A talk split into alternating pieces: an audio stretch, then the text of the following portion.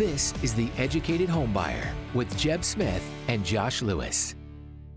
At the moment, there's a lot of talk about good credit score buyers subsidizing the cost for those with lower credit scores. So, in today's episode, we're going to talk about the new LLPAs. We're going to go into detail about where things were before, what they look like now, and how that might affect you as a home buyer in the 2023 housing market. So, Josh, I think it's important to start with a really basic definition of what is an LPA. It's an acronym for loan level price adjustment, and it's a fancy way of saying risk based pricing. Historically, we're going to see today, it's not that way now after these changes, but it has always been loans with higher levels of risk will pay an adjustment. It's not a higher interest rate, it's a fee due upon delivery of that loan from your lender. So they count for these in your interest rate. Most people don't literally pay them out of pocket. Most people don't understand, Jeb, on any given day, there is a par rate that lender lenders would like to get on their loans. Once we account for these loan level price adjustments, different factors in the loan, it can make that be higher for one borrower versus another. So, what has happened is the FHFA, the agency that runs or dictates to Fannie Mae and Freddie Mac what they're going to do, has instructed them to change their loan level price adjustments. And what we're going to see today is that it's not just risk based pricing and it's not just risk adjusters. And what do we mean by risk adjusters? What are elements of a loan file that can be additional risk to the lender? Obvious one is lower credit score. Lower credit scores default at a higher rate. Default is a risk to a lender. Another factor, higher loan to value. The less money you have in the property, the more likely you are to lose the property. That piece is not 100% true, but the less you put down, the bigger the loss severity there is to the lender. So additional risk there. Property type can be an additional risk. There's a loan level price adjustment for a condo if you're putting less than 25% down versus a single family residence. If you're buying a four unit building, loan level price adjustment versus a single family residence. We have loan type, fixed rate versus an adjustable rate. We also have occupancy. Everyone knows this. If you want to buy an investment property, it's going to be a higher interest rate than if you buy an owner occupied home we have loan level price, price adjustments for cash out. That's a little bit of additional risk to a lender, someone looking to get money out of their home. We're not sure why they need it. So over time, it's proven that there is an additional level of risk there. Debt to income, Jeb, we're not even going to go into today because I've kicked the can down the road until August. Debt to income has never had a loan level price adjustment applied to it. It was part of these changes. The industry has basically said that's not practical in real terms. And we'll probably end up doing another episode about that in the future if those stay in place. But right now, they've been pushed off till at least August. So that's what a loan level price adjustment is. That's why we are here today. A little bit of a history lesson, Jeb. Everyone knows that Fannie and Freddie got a bailout after the 2008 meltdown. The bailout was to the tune of about $187 billion. And what FHFA Director Sandra Thompson is trying to say now is we have to make sure that the agencies, Fannie and Freddie, are well capitalized so they never need a bailout again. But it ignores the fact that they've paid back over $300 billion to the government since then. That was in, in 2019, the number was over $300 billion. She's stating that both agencies are undercapitalized. If we had another downturn in the economy, they don't have enough money. Yeah, they don't have enough money because the government stole the additional $130 billion in profit just through 2019 that would be there as a backstop for this. So our old loan level price adjustments would have allowed them to recapture all the losses and put away $140 billion for a rainy day. We can all agree that we want Fannie and Freddie to be solvent. We don't want taxpayer bailouts, but that is not in any way what this is about, despite what they're trying to say it is about today. All right. So let's talk about a couple of the headlines and see if we can clear up some of the craziness out there. One of the headlines reads How the U.S. is subsidizing high risk home buyers at the cost of those with good credit. That came from the New York Post. And then on the other side, you have Biden raises costs for home buyers with good credit to help risky borrowers. That came from Newsweek. So the question, Josh, is Does this new structure penalize borrowers with good credit and larger down payments? And at the same time, is it rewarding borrowers with bad credit and lower down payments. So I know that's a you know can be a bit confusing with all of the good credit, bad credit. In reality, what I'm asking is are the headlines actually true? Are good credit borrowers now subsidizing this cost for lower credit borrowers? In practical terms, the answer is going to be no. We're going to go through an example. This basically is pushing the lower credit score borrowers and some of the higher credit score borrowers over to FHA when it's a lower down payment. So there is a group of borrowers who are going to be paying more. And those people are those with credit scores from 680 to about 740. Before, we used to tell borrowers that the best tier you could get to is 740. If you have a 741, you're going to get the same terms as someone with an 800 credit score. That's no longer true. We created with these changes two additional tiers. And reasonable people can debate this. Do we need to have tiers above 740? Yeah, there is some more risk to a 740 borrower than there is to an 800 borrower. But now that we have that tier of 780 and above, no change to them. If anything, a couple of the tiers and certain down payments got better for people with a 780 and above. But for those people in that group from 680 to 740, I'm just looking at the chart here. It's anywhere from an eighth worse to three quarters of a point in fee. So in reality, that's going to translate to an eighth of a percent in interest rate to three eighths of a percent interest rate on any given day. So if we look at the chart, the only people that are impacted by this are again borrowers with a 680 up to a 780, so 779, and less than 30% down all the way up to 5% down. Strangely, every borrower, even the best credit score, if you're putting 3% down, you saw an improvement to the terms. So it goes back. FHFA Director Sandra Thompson put out a press release to counter the misinformation. And uh, for me, I struggle with this. When your government basically puts out a piece of propaganda to correct misinformation, it's hard to accept.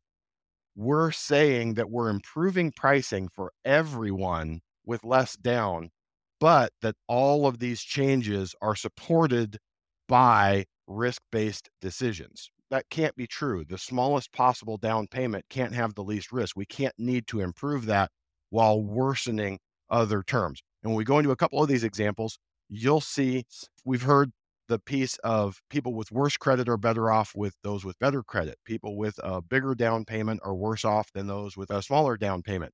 And there's an element of truth to that. But in practical terms, Fannie and Freddie, if you have less than 25 or 30% down, are a really difficult option for anyone with less than a 680 credit score. And we'll detail that. And if you're watching this on YouTube, we'll throw this chart up on the screen. But at home, it's really important to look. Most of the 81 cells in this chart, so 81 different groups based off of loan to value and credit score, it looks like only about less than 25 of them are worse. The important part is the relative differences. Everyone with low credit scores has got much better terms versus the old chart. Yeah. Here's the part I struggle with, Josh. They say that the people with lower credit are getting improved rates, and they are. They're saying the people with good credit, we're talking that kind of that middle tier that you mentioned, 680 to 740, 779, whatever, are going to be impacted a little bit more, and they're going to pay a little bit more on the rate. But here, in all reality, I'm looking at the sheet that you're looking at, and you and I haven't had this conversation. But when I see, okay, there's an eighth of a percent hit to the fee uh, under a 780, and so in between, you know, what is it? 760 to 779, and you put just over 20% down, you're getting an eighth of a fee less. What does that actually translate to in your interest rate? Are you going to get a significantly worse interest rate? Or are we talking really, really minimal here? Because, and I'm not trying to downplay it, I'm just asking a question because most people listening to this don't really care how it affects everyone else. They care how it affects them. And so when we're talking an eighth of a percent to the fee or a half a percent hit to the fee, what does that actually mean when we're talking interest rate, when we're ultimately talking payment? So this is similar to paying points. We go through the rule of thumb in a normal market your rate sheet, if you go up in interest rate a quarter of a percent, that's a point difference in fee. So one eight is less than an eight. It's not a one to one, it's about a four to one. So if we're saying it's easier to take an example of here from 740 to 759, putting 10% down, they're going to pay a half point in fee worse. A half point is generally an eighth of a percent in interest rate. One point in fee is a quarter percent difference in interest rate. Most of these are down at an eighth. So it's well less than an eighth of a percent in interest, but it's real money. No, um, it is. Yeah, especially if you're a higher loan amount, it's going to have a bigger impact. I think in hearing this, most people ultimately they get defensive. They think, God, you know, this whole thing has changed. Now I'm getting screwed because of X. And yes, and maybe in a in some ways you are, but it's not as crazy, in my opinion, as the media makes it out to be. The biggest misconception that is out there is that, hey, I should wreck my credit score so I can get better terms. That is not the case. The people with worse credit have had big improvements. The people with good credit, for the most part, have had things worse for them that does not mean that they are paying more than the people with bad credit. They still get better terms, just we have narrowed that gap significantly between the terms that people with really good scores were getting and the people with moderate or mediocre credit scores are getting. So that's the most important thing that I want you to understand. Lowering your credit score is not going to get you better terms. Your neighbor with a 660 credit score is not getting better terms than you. He's getting much better than he used to get, but he is not getting as good as what you are getting. And that message is getting lost in the headlines. You know, and Jeb, another piece that I want to say about this we want to make everything political. You saw one of those headlines says Biden does this. I don't know if Biden knows anything about this. You know, there's other things that they're worried on and thinking of. But when the FHFA was created post 2008, it was written in a way that the FHA director was appointed and was accountable to no one, could not lose their job for almost any reason. During the Trump administration, that was litigated all the way to the Supreme Court, says that's not constitutional. So now we have a situation where the FHFA director works at the president's leisure. President can hire and fire for any reason. So Trump got to name Mark Calabria, president or head of the FHFA. And he had some crazy ideas, and we saw crazy headlines. Trump is taxing refinancers. And was it true? Yeah, he appointed Calabria, and Calabria increased loan level price adjustments or delivery fees on uh, refinances at that time, and no one liked it. So he had an agenda that he didn't want Fannie and Freddie to exist. So that was a right wing agenda. Okay. Now we have a left wing agenda of saying we would like to subsidize lower credit score borrowers. And if you go, this is again the misinformation. You say, that's not what we do.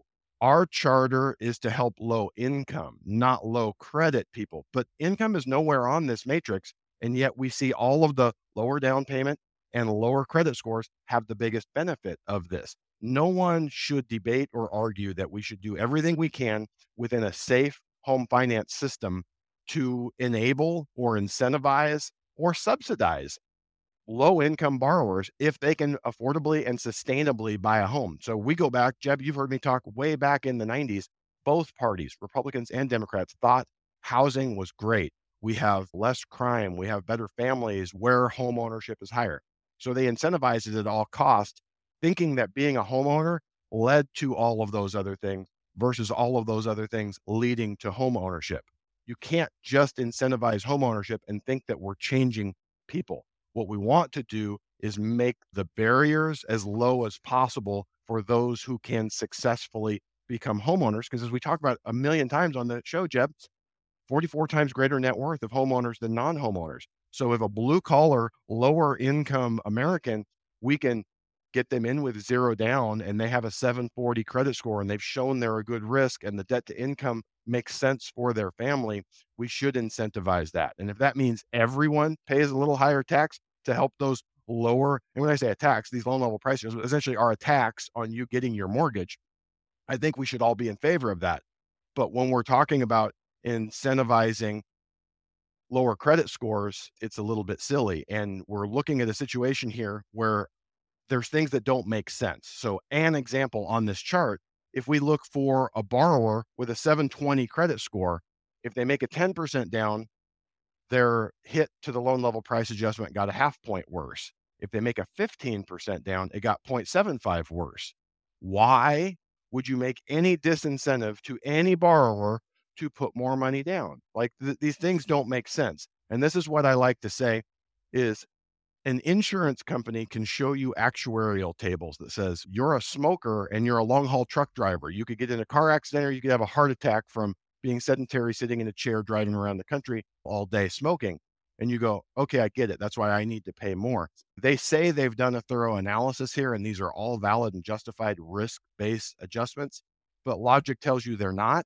And then when someone doesn't show you their work of how they arrived at those numbers, then you can say for certain that it is not what they are telling you it is. No, understood. So you said something earlier in the episode where if you have below a certain credit score, I don't even know that you mentioned credit score. You and I have had that conversation off camera, but it's going to push more borrowers to go FHA. And uh, something I want to talk about here for a moment because the headlines make it seem like if I have lower credit scores, then I'm getting a better interest rate, better terms. And we've clarified that is true here. You're not necessarily getting a great deal, but you're getting better terms than you would have otherwise.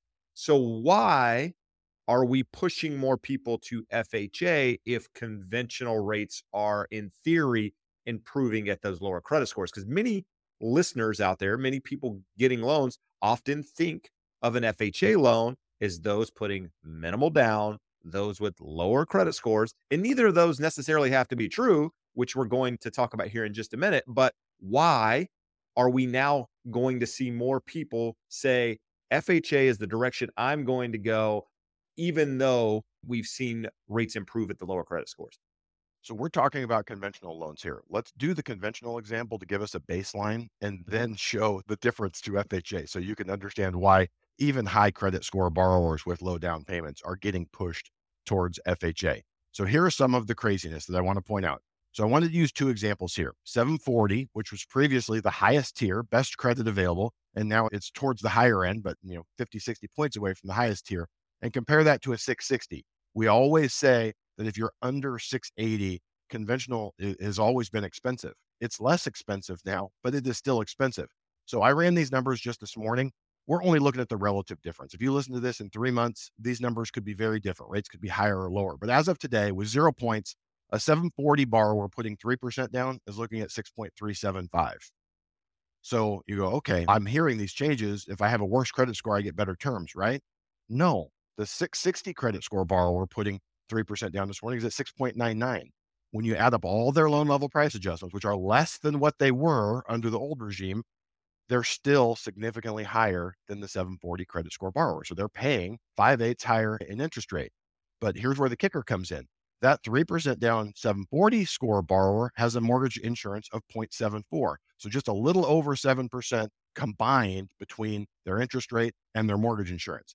Now, the 660 borrower, not only do they have a 6.99 called a 7% interest rate, they have a 2.04% mortgage insurance. So it's 9% effective rate. So hopefully you're seeing why tanking your credit score following the news and the headlines is not a good idea. So not a good idea in any way, shape. So when I didn't pay my mortgage payment this month, that wasn't a good idea. I was trying was, to get. It's not going to help Josh. you get better terms on ah, the next loan. Mr. Gosh, wish I would have known. I wish I would have done this episode prior.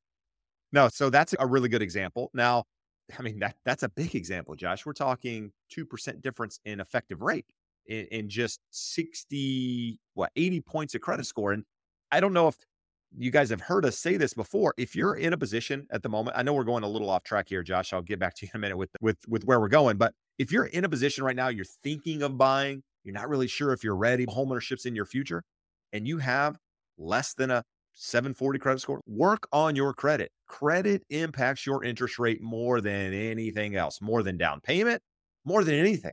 Having good credit is really the best way to get the best rate in terms all day, every day. So don't pay attention to the media about tanking your credit to get better fees, better rates, better whatever. Work on your credit score. So, Josh, you gave an example at a 740 and a 660. I'm not sure if we're going down other down payment options there, but the really only, interesting to see how it compares only, to FHA. Before we go to FHA, the only other one I want to show is the difference between three and five percent because five percent is less risky to the lender, right? You have a little no, no, you're a higher you're risk if you put more money down, Josh. Okay, both of these options pay an eighth of a percent higher in interest rate if they do 5% down versus 3%. So I, this is basic math. A 10 year old, if you ask them, hey, price risk, they wouldn't do this. There's no world in which you make pricing worse at 5% down than 3% down. So it's equal 740 and 660 both see the same thing.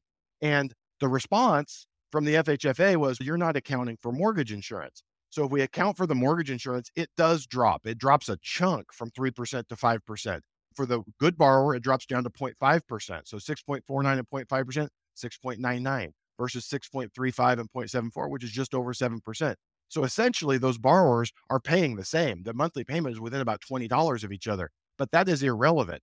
It would be like the car dealer saying, Hey, we sell cars to people with a bad driving record for less because they have to pay more in insurance because mm. they get in accidents and they get a lot of tickets. That's crazy. That mortgage insurance does not help Fannie or Freddie at all from one loan to the other and what that rate is that's being paid. The loan is insured by the insurer one way or the other. So the rate and the effective rate the borrower pays is irrelevant. Now, for that lower credit score borrower, it's an even bigger difference because the mortgage insurance drops from 2.04 to 1.48. So you're in a much better position if you can get to 5% down. But now, Jeb, you've been asking the important question. If you had 5% down and a 660 credit score, you don't want to do FHA, right? Because I've got more than the minimum 3.5% down. Now, I don't even need to tell you the 740 because the 740 borrower and the 660 borrower are essentially going to pay the exact same interest rate on an FHA. As of this morning, zero points is about five and a half. Both of them are going to pay 0.55% mortgage insurance. So they're just a hair over 6%. When we're talking, depending on your credit score, 7% to 9%, the payments are monstrously different. The 740 credit score borrower has a $308 a month savings versus a 3% conventional or an FHA. That's for the 740 borrower. If we drop down to the 660 borrower, that five and a half with a 0.5 is a $3,017 principal and interest plus mortgage insurance. So no taxes, no insurance, $500,000 purchase. It's 4,048 on a 3% down conventional. So all of the bottom of the LPA chart that's green, that it's improved, it's better. We're subsidizing, we're incentivizing these people. No, we are not. No one is going to take that loan. Every one of those borrowers are going to say, FHA, please, I will go that route. So all we've done is taken, if our goal was to subsidize these people, what we're doing is we're maximizing profits for Fannie and Freddie because we're charging the good borrowers more. And we just ran all of the less good borrowers over to FHA and put that risk onto FHA's book, which is also the government last time I checked. No, also great information. So, you know, Josh, a lot of people are listening to this and seeing the headlines and seeing that all of this effective pricing started as of May 1st. You and I have talked about this in different capacity, how the pricing that was effective as of May 1st, which was just a couple of days ago, has essentially been effective for the last 30 plus days because all of these lenders knew this adjustment was coming. Therefore, they went ahead and adjusted their rate sheets, the fee structure on their rate sheets to essentially have the pricing already built in. So if you've been in the market getting quoted interest rates for the last 30 plus days, what you've been quoted has essentially been all of the stuff that we talked about today has been priced in. And at the same time, if you're a borrower out there and you're thinking of going conventional and your lender hasn't given you a side by side comparison uh, with FHA, even if you don't think you're an FHA buyer, if they haven't done it, ask them for it.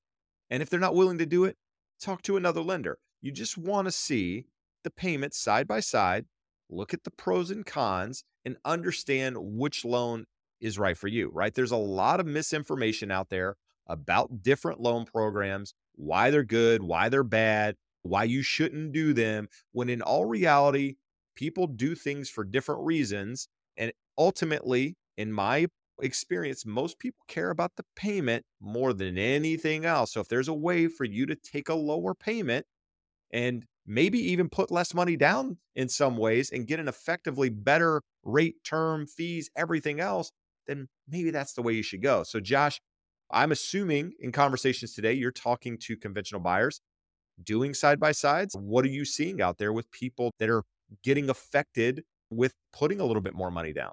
Jeb, let's use a great example. A friend of yours that you referred over, he's actually buying in another market. So you aren't able to help him. So you're not part of the transaction. But we did this side by side comparison. They could do three or 5%. They could do 10% down, but they only wanted to do three to 5% down. So we penciled out for them the FHA, a 3% conventional, and a 5% conventional. And for them, the decision was obvious. They have high 700 credit scores, low 800, very good credit scores. They were going to hit the highest tier on any of these charts. And they looked at it and they go, why wouldn't I do FHA? It's a couple hundred dollars lower a month in monthly payment. So the only reason why you would be steered away from FHA is FHA does have an upfront mortgage insurance premium. So you can put three and a half percent down. They're going to put 1.75 back on your loan. Other than that, there's absolutely no reason why not. And here's the funny part, Jeb.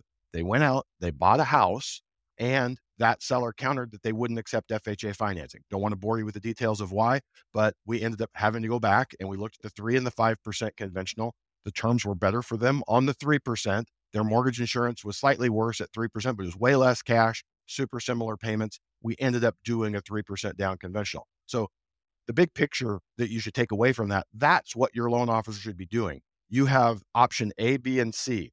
Never is there one that that's the right decision. It's here's the pros of this one, here's the pros of this one, here's the pros of this one, here's the cons of any option or any downside, and you weigh them and determine what is the best option for you and your family. Because I can have a feeling numerically, hey, the math says this is it. You know your situation better than anyone else.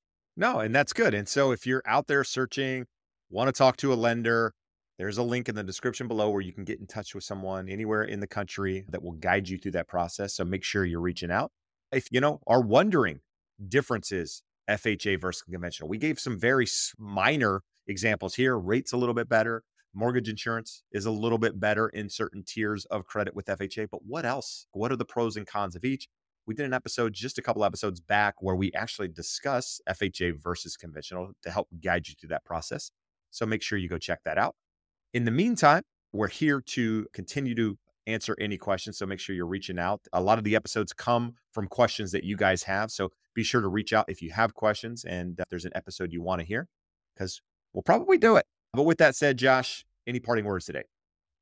We are in a weird era. We've seen two pieces of social media just catching fire here recently. The one a month ago, Jeb, was a TV station out in Arizona ran a spot with a local mortgage broker that FHA was doing 40 year mortgages. We'd been asked this question 9,000 times on the live and said, it is for modifications only. It is very clear that it is not for new loans. That caught fire, and you saw 50 different places run with it. FHA offers 40 year loans. Is this the apocalypse? Is this the greatest thing for buyers? And it took about two weeks for it to die down and people understand fake news, right? Now we have this situation where we have literally the government putting out press releases fighting misinformation which to a degree we talked about it is misinformation. The headline that all of our borrowers are taking away from this is I am going to pay a higher rate for having better credit and a bigger down payment. You aren't. You're going to pay more than what you would have under the old system, but you are still going to be a much better position than someone with lower credit. Just consider your news sources. If something sounds crazy or doesn't make sense, I've probably had 20 borrowers reach out and ask about this and we go through a five minute conversation. They go, okay, cool. I was super nervous or worried, or I was up in arms. I was throwing things at the Fox News channel on the TV. And you're like, it doesn't, it, there's always simple truth. And in the mortgage arena, hopefully we're your trusted advisors for that. And you can come and ask us, shoot us an email, make a call. But if it's in another arena, just know that the media is there to just get you fired up and spin things most times it's not as crazy as it sounds. I don't love this. I don't agree with it, but it is not nearly as bad as what the media has made it out to be. So hopefully that helps you become the educated home buyer. Until next time, adios. And via con Dios. Thanks for listening to The Educated Home Buyer. Want to connect with us or to a local expert in your area? Please reach out at theeducatedhomebuyer.com slash expert. If you found any value today, please be sure to rate and review us on your favorite podcast platform. In addition, we ask that you share it with your friends and subscribe to us on YouTube. And make sure to follow us on social media. Thanks again for listening.